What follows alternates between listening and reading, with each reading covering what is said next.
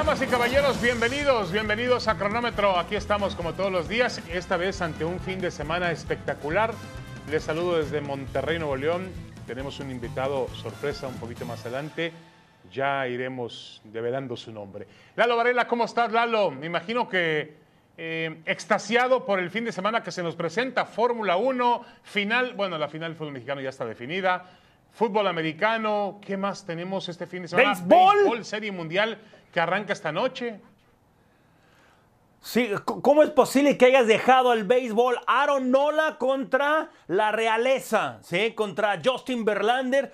Ojalá no sea la serie que la mayoría cree que los Astros van a arrollar a los Phillies. Ojalá no sea así. De acuerdo. Bueno, ya, ya les diremos eh, quién será nuestro invitado un poquito más adelante. Tendremos Lalo, como Lalo no puede ganarme en los pronósticos, Eso yo dices. también ando muy mal en los pronósticos. Pues hemos- tenemos un personaje especial, de acuerdo. A ver, vamos con lo que fue la final del fútbol mexicano. Ya todo el mundo lo sabe, ayer el Pachuca le dio un golpe terrible al Toluca en su propia casa, le ganó cinco goles por uno en el partido de ida de la gran final del fútbol mexicano. Lalo, vamos al detector de mentiras. Ambriz dice, es mucho castigo para lo que fue el juego. ¿Realmente es mucho castigo para lo que fue el juego? Yo, yo creo, y te lo digo, ¿eh? te lo adelanto, ¿eh? me parece que fue poco castigo para lo que fue el juego, pero me gustaría escuchar tu punto de vista. A ver, una contundente mentira lo de David Falterson. De eso no hay duda. A ver, si ah, uno yo se pensaba va- que Nacho Ambriz. No, no, no, tú, tú. Él tiene. mm, Son verdades y mentiras a medias. Explico. Lo que pasa es que la caray. contundencia también es parte del deporte, parte del fútbol. Tuvieron que cinco llegadas y cuatro las clavó Toluca. Esa, esa es una, pero también de nada le sirvió a Toluca haber tenido que el 66-67% de la posesión del balón. Toluca no supo hacer eso. Y después, la defensa, durante el torneo regular vimos a una de las peores defensas. De los 10 mejores equipos en, en- en el fútbol mexicano, fue la tercera peor. Se- estuvo de manifiesto en, eh, ayer. Por eso digo, fue a medias. A ver, Lalo, a ver, Lalo, pero, pero, pero con todo respeto para Ambriz, le pasaron por encima. Yo entiendo que el Toluca tuvo algunas oportunidades para volver al partido. Zambeso falla una muy, muy clara. Navarro, Navarro, otra de cabeza. Navarro, un remate de cabeza. El penal. Sí, pero el Pachuca, a ver, pero el Pachuca jugó a otro ritmo. El Pachuca parecía un Ferrari mientras el otro parecía un, parecía mi coche. Imagínate tú cómo estarán las cosas. Había una gran diferencia de velocidad. Lo que hacen estos dos chicos, Eric Sánchez y, y Chávez, el medio campo, es sensacional. El Pachuca tiene un gran, gran despliegue de fútbol. Eh, tiene una gran velocidad. El Pocho Guzmán lo que aporta. eh, yo creo que fue completamente superado. Que me perdone Nacho Ambriz, pero se quedó corto el marcador, ¿eh? Espérame, Se en quedó parte corto puede el ser mient- en parte es mentira, pero sabes otra también eso es, e- eso es miope, miope. O sea, hay cosas que él no no vio o no quiso ver. Bueno, igual sigue también. en shock. Igual ¿Eh? sigue en shock o está, como decimos en el boxeo, groggy. Es decir, el impacto fue tan poderoso que todavía no reacciona Nacho Ambriz. Bueno, ahora pasemos del otro lado con Guillermo Almada, que para nada está definida la final según sus palabras. Bueno, ¿qué esperamos que diga un técnico? Sí, que está, que está. Durante la semana ya hablamos de que le dicen el Pep Guardiola uruguayo. Creo que eso sí es, es algo muy fuerte. Ah, no, pero a ver, exagerado. ¿qué opinas? Si para nada está definida la final, ganando por Mira, cuatro Lalo, de diferencia. Yo creo que él está en su papel de tratar de que no haya un exceso de confianza, de que los jugadores no vayan a decir, ah, nos vamos a relajar, porque en el fútbol no hay nada escrito. Claro. Pero la final está sentenciada. El señor Almada miente, miente con todos los dientes. El campeón es el Pachuca y se le pudo haber entregado anoche el trofeo en la bombonera. No va a pasar nada. El Pachuca fue un gran equipo de fútbol, aunque yo entiendo, y ahí es donde entra la disyuntiva, Lalo, de si es verdad o es mentira, si está mintiendo o no está mintiendo, porque ese tiene que ser el mensaje del entrenador. Sí, lo, lo dices bien. Es mentira, pero es lo que debe de decir, por supuesto, a ser el líder. Y ¿sabes qué? esto de, de, la confianza, pero no confiados, les pasó ayer mismo en la noche, en la segunda parte, por 75 minutos, tal vez un poco menos. Fue mucho mejor Pachuca, insisto, contundente, pero en, la parte final bajó un poco y eso es. Oye, si Pachuca no baja, termina 10. Termina 10-1 el partido. Si Pachuca no se da un respiro, yo lo sé, termina pero esto 10 a 1. El partido, después, ahora el partido de vuelta va a ser uno en casa y Toluca tiene que abrirse, tiene que ir a atacar. Lo que sí te digo es esto, va a haber goles. Un gol temprano en favor de Toluca puede ayudar, pero como se van a lanzar hacia adelante, les pueden meter otra goliza. Mira, todavía ayer, al, eh, ya en la, en la parte final del partido, Leo Fernández falla un penalti que quizá le hubiera dado cierta esperanza, pero Acuérdate cómo Pachuca mató al Monterrey en el juego de ida y la vuelta fue un trámite. Y la vuelta, el domingo, el partido es de celebración, de festejo. No va a hacer nada el Toluca. Bueno, locura o cordura. A ver si ponemos a Lalo en, eh, cordura, porque últimamente ha dicho muchas locuras. Rafael Puente del Río, Rafa Puente Jr., el hijo de nuestro queridísimo compañero Rafa Puente, es nombrado oficialmente técnico de los Pumas. Llegan un contrato a seis meses y un contrato donde se le exigen resultados rápidamente. Rafa Puente, directo, aquí no nos andamos con rodeos. ¿Rafa Puente los llevará a ser campeones? Mira, ha estado en otros tres equipos y han sido equipos de poco presupuesto, son equipos pequeños. Es una locura que le den tan poco tiempo. ¿sí? Se necesita de un proceso, se necesita de tiempo. Sí, tiene a jugadores. Es un entrenador joven que trae nuevas ideas, que se expresa muy bien. Ahora, ¿cómo se va a expresar? Que si le entienden los jugadores, yo quiero pensar que es una cordura. Es un, insisto, joven, 43 años, le deseo todo el éxito del mundo, pero en seis meses el fútbol no es tan fácil, no es con una varita mágica necesita de tiempo. Es una locura si nada más le dan seis meses.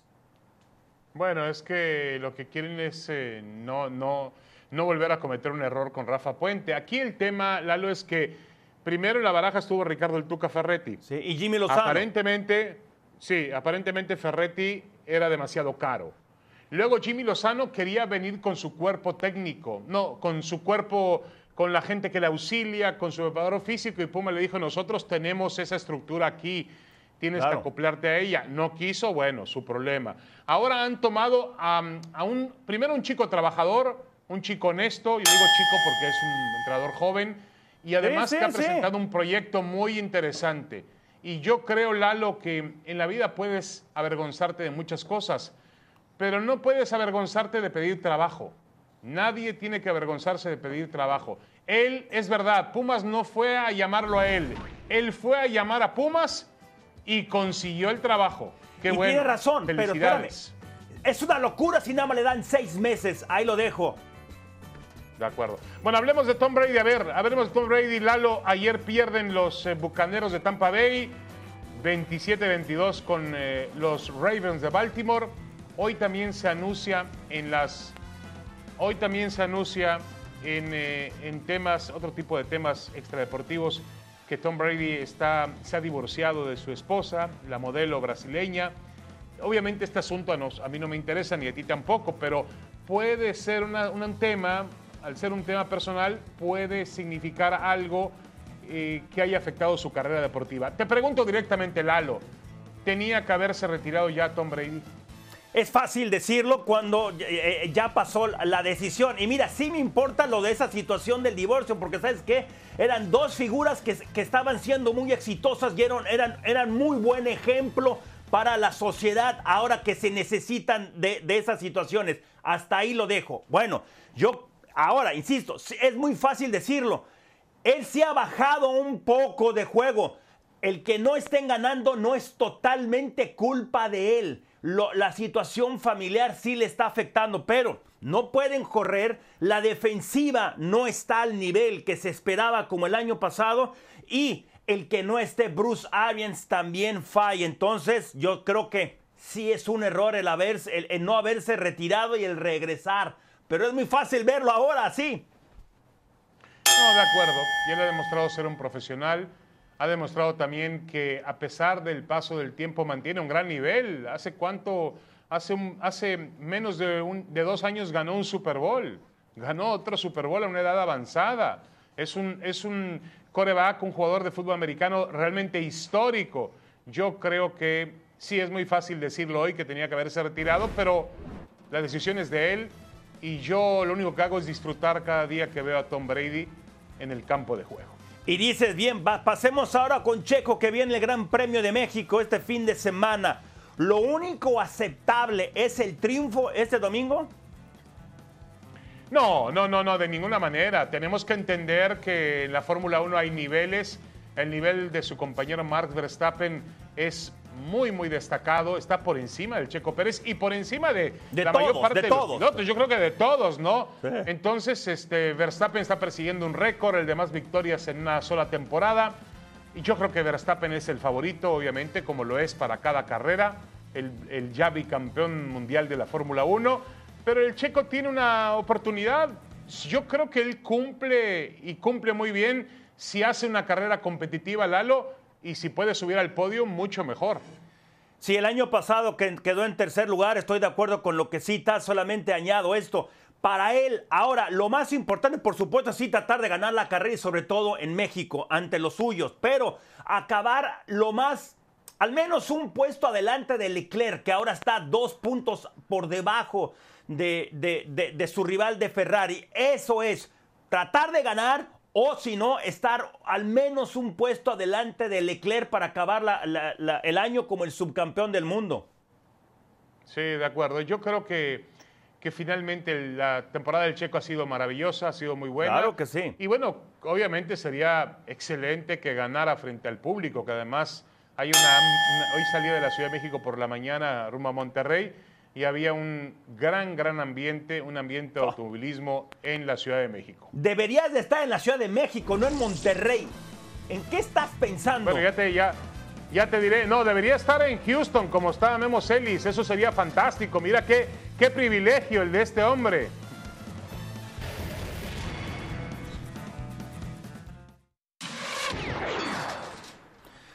Y hacemos contacto hasta la ciudad de Houston, allá en el Minute Maid Park para poner en la mira a Memo Celis, a Guillermo Celis. Vean, qué espectacular lugar. Sí, la Serie Mundial que arranca ya en, en, menos de una hora. Por supuesto en Latinoamérica por ESPN los tendremos. Y ya hacemos contacto con Memo, con estos Phillies que van a tratar de hacer la chica. En cada uno de, de las series anteriores no eran el favorito y lo lograron. Memo, ¿qué tan, qué tan no favoritos son ¿sí? Ahora que se enfrentan a los Astros que barrieron literalmente a los Yankees. Saludos Lalo, saludos David. Ah, pues mira, lo dijiste y, es la realidad. Un equipo de los Astros que no ha perdido en los playoffs, pero los dos últimos que llegaron en esas condiciones, que fueron los Royals en 2014 y los Rockies en 2007, perdieron la Serie Mundial. Y unos Phillies que nunca son favoritos, ni en la temporada eran favoritos, ni cuando corrieron a Joe Girardi eran favoritos, ni entrando a la última semana se pensaba que pudieran estar en los playoffs. Al final, ese último fin de semana lo aprovecharon, aprovecharon el nuevo sistema de competencia que permite un wild card más, o sea, tres en total. Ellos se metieron con el último boleto, pero hay que saber llegar, como decía José Alfredo Jiménez. Llegaron inspirados, llegan en ritmo y ya despacharon a los primeros dos enemigos que además eran de los grandes favoritos. En el caso de los Bravos de Atlanta, bueno, pues ni más ni menos que el campeón defensor. Después a los Padres de San Diego, otro equipo que vivía la misma historia, que estaba inspirado. Y esto sí le pueden meter un susto a los Astros, ¿eh? Houston es totalmente favorito, como bien lo decías, Lalo, pero esta ofensiva de los Phillies no es la de los Yankees y no es la de los Marineros, que son los dos equipos que los Astros dejaron en el camino. Hoy luce dispareja, pero los partidos hay que jugarlos. Y este equipo de Filadelfia es evidente que tiene algo, tiene algo. Ahora, eh, ¿qué tan, a ver, qué, qué tan trágico sería, entre comillas, que Houston perdiera la Serie Mundial, eh, Memo? ¿Sería realmente una tragedia deportiva? Mucho, David, sí. Sí, me parece que sí. No, no solamente porque es una dinastía, sino porque hay una cuenta pendiente muy importante y que es esa imagen del 2017. Esta dinastía de los Astros ha estado en la Serie Mundial constantemente, pero solamente en ese año, en el 2017, la ganaron con todo y el escándalo de la trampa, de los botes de basura, como usted le quiera llamar. Entonces, bueno, cada vez que han regresado al Clásico de Otoño después de eso, y lo hicieron en el 2019 contra Washington, y lo hicieron el año pasado contra los Bravos, y lo hacen ahora contra los Phillies, cada vez que llegan a esta instancia es demostrar que tenemos tanto talento que se puede ganar sin hacer trampas. Y eso sería, más allá de que sería otro fracaso en Serie Mundial como en el 19, como el año pasado y como ahora, si no se gana, sería un doble fracaso por el hecho de no poder demostrar que sin recurrir a la trampa también podían ganar una Serie Mundial. Algo que todos manejamos en ese momento, ¿no? Este equipo tiene demasiado talento para tener que recurrir a eso. Bueno, sin eso no han podido ser campeones. Oye, de los ocho mexicanos que estuvieron en postemporada, solo queda Pepe Urquidi, el mazatleco. ¿Cuál es el rol de él? Pues mira, va a tener eh, un, un, rol difícil, ¿no? Porque no va a estar en la rotación de abridores, a menos que alguien se lesione o que pase una catástrofe. No está contemplado tampoco en la fórmula de Dusty Baker para terminar los juegos no es el puente para llegar a Ryan Presley. Ahí Brian Abreu ha hecho un gran trabajo. Ahí está Montero también. El papel de Urquidi será hacer relevos largos. Cuando algún abridor tenga problemas temprano, primera, segunda entrada, bueno, pues Dusty Baker bien podía traer a Urquidi desde el bullpen. Eh, un, un, juego que esté perdido, un juego que esté de una sola cara, hacer trabajo sucio tal vez, ¿no? Lamentablemente Urquidi no cerró bien la temporada. Lo mandaron al bullpen en la recta final y ha visto muy poca acción, casi nula en, en los playoffs. Es otro rol el que le toca. Es el mexicano que más juegos de Serie Mundial ha ganado, pero en esta ocasión será difícil que vea acción. Bueno, pues a disfrutar, ¿no? Memo, Memo, gracias. Está lloviendo fuera del parque, pero el parque se puede cerrar, ¿no? Así que no hay ningún problema dentro del escenario. Sí, el parque está cerrado. De, de acuerdo. Hoy y mañana. Bueno, vamos a la pausa. Gracias, Memo. Un abrazo. Regresamos con quién es este hombre. ¿Quién es? Franco Escamilla estará con nosotros. Así nos fue. Y como siempre tengo a mi cliente favorito, Lalo Varela. Y seguramente... ¿De qué no, hablas? No puede ser. ¿De qué no hablas? puede ser. Oye, pero los dos estuvimos por la calle de la amargura. ¡Qué vergüenza, Lalo! ¡Qué pena! Bueno, más perdidos que el Toluca y eso que está medio complicado, ¿eh? Pero vamos a tener hoy una ayuda muy especial. Ya lo habíamos comentado al comienzo del programa. Estamos con uno de los grandes, grandes comediantes de México, Franco Escamilla, que nos abrió sus puertas, sus su puertas de su, bueno, ¿cómo le llamas esto? Frank Hollywood. Frank Hollywood. Es impresionante Frank Hollywood, ¿eh? Ya quisiera ESPN, no, perdón, tener las instalaciones que tiene Franco Escamilla. Franco, Gracias, ¿cómo maestro, estás? Bienvenido. gracias. ¿Ya conoces a Lalo Varela? Sí, maestro Lalo, ¿cómo está? Bienvenido, Franco. A ver si así ayudas a, a tu compañero ahora. Fíjate que me hizo una oferta, me ha hecho una oferta Franco para... Perdóname, es que siempre, siempre quise hacer esto en televisión. Claro que sí, Lalo. me la cumplí, me la cumplí. Cumpliste su- hasta aquí tu reporte, ve, mira, hasta aquí tu reporte. Muy bien. Pero bueno, bueno, este, mm, eh, por cierto, Franco Escamilla me ha hecho una oferta muy interesante para convertirme en comediante, pero ya lo platicamos No, más no, adelante. no. Perdió su dinero Ahora ya. Él dice que tengo futuro. Y No. cuando dice Franco Escamilla que tengo futuro, tengo futuro. Es más, y yo le dije, Franco Escamilla tiene futuro para hablar de tenis, de fútbol Sí, americano. Me gustan mucho los tenis. Eh, ese Eso los no tenis. lo dudo. Bueno, a ver, vamos a comenzar, Lalo, ¿te parece bien? Comenzamos preguntándole a Franco Escamilla por el Gran Premio de México. La pregunta es directa. ¿Gana Sergio Checo Pérez el domingo el Gran Premio de México? Claro que sí. Está en casa, anda on fire, anda en una buena racha. Y pues es mi compadre. Claro que va a ganar. Lalo, Wow, o- o- ojalá tengas voz de profeta, ¿no? El año pasado, extraordinaria competencia, quedando en tercer lugar. Necesita quedar por lo menos un lugar adelante de Leclerc, porque le saca dos puntos por ahora. Justamente ahí aparece Leclerc. Ojalá tengas voz de profeta, Franco. Ojalá sí gane. Ojalá, porque hay un ánimo, ahora vengo de la Ciudad de México, en Monterrey no tanto, porque el checo es de Guadalajara. Pero si no, fuera, lo- si fuera regio, mucho todos los mexicanos. ah, sí, Sí, en la República de Monterrey. claro. No, ojalá porque la verdad es que creo que hay, una, hay un gran, gran ambiente en la Ciudad de México y en todo México, por supuesto, por la carrera de Fórmula 1, que además siempre que la hacen en México, lo hacen muy bien, Sí. la organizan muy bien. Para algo somos buenos, fíjate. Somos gran afición. De acuerdo. Somos buenos para echar porras. No, hicimos mundiales, hemos hecho eh, Juegos Olímpicos, pa- Panamericanos, mundiales de diferentes deportes y siempre lo hacemos bien.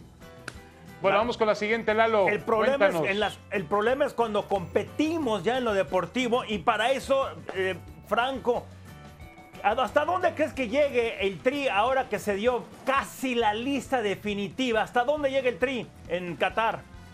Esperemos que al tercer partido, porque al cuarto se ve difícil.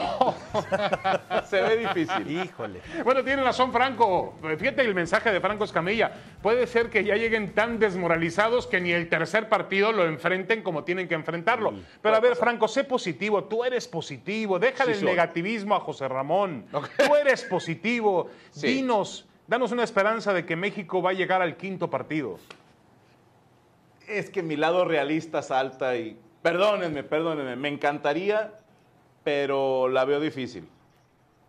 Sí, no, soy positivo, no mentiroso. Ah, está bien. Pero está ya bien. oíste- Oye, en tus... ¿Escuchaste, Sí, sí, sí, claro. David? No, esto no se trata de ser positivo o negativo, hay que ser realista. Yo no le dije nada a Franco y dijo lo mismo que siempre te menciono, hay que ser realista. Ni objetivo, ni, ni, ni lo, ni lo demás. O sea, lo de so- los soñadores valemos un cacahuate. Que- realista. Los que soñamos, es- los que nos gusta tener esas fantasías. Yo, yo creo que se puede soñar, pero hay que ser un poquito más centrados y decir, no Bien, se siente el bien. equipo tan confiado. ¿Ah? Muy bien. Bueno, vamos con la última. Ya no, nos dijo que México a ver si llega al tercer partido, ni siquiera al cuarto ni al quinto. Al tercer partido, esa es exclusiva de Franco Escamilla. A ver, Franco, dime, ¿quién va a ganar el Mundial? Y estoy entre Argentina y Francia. Hombre, bueno, bonita combinación. Lalo, ¿tú qué opinas? Mira, Argentina está en nuestro grupo. Yo creo que Argentina se va a despedir Messi con eh, estando en la final, sí, va a estar en la final Brasil contra Francia. Bueno, yo, yo creo que Francia le va a ganar a Brasil. ¿Sí? No. Para mí, Francia va a ser campeón del mundo. Ok. En tus sketch, en tus eh, presentaciones, ¿hablas mucho de. ¿Metes muchos temas de deportes? Poco, porque sé muy poco de deportes. Eso no, mira, Lalo no tiene ningún problema, sabe poco de deportes y es, es comentarista. ¿Cuál ese no es el problema? Y, y no parece, pero no soy una persona muy deportista. No, sí se te tienes pinta de deportista, ¿cómo no? Yo, yo- no, pero te gusta el deporte. Me encanta, me encanta el fútbol, el voleibol, el básquet, lo disfruto verlos. Qué bueno.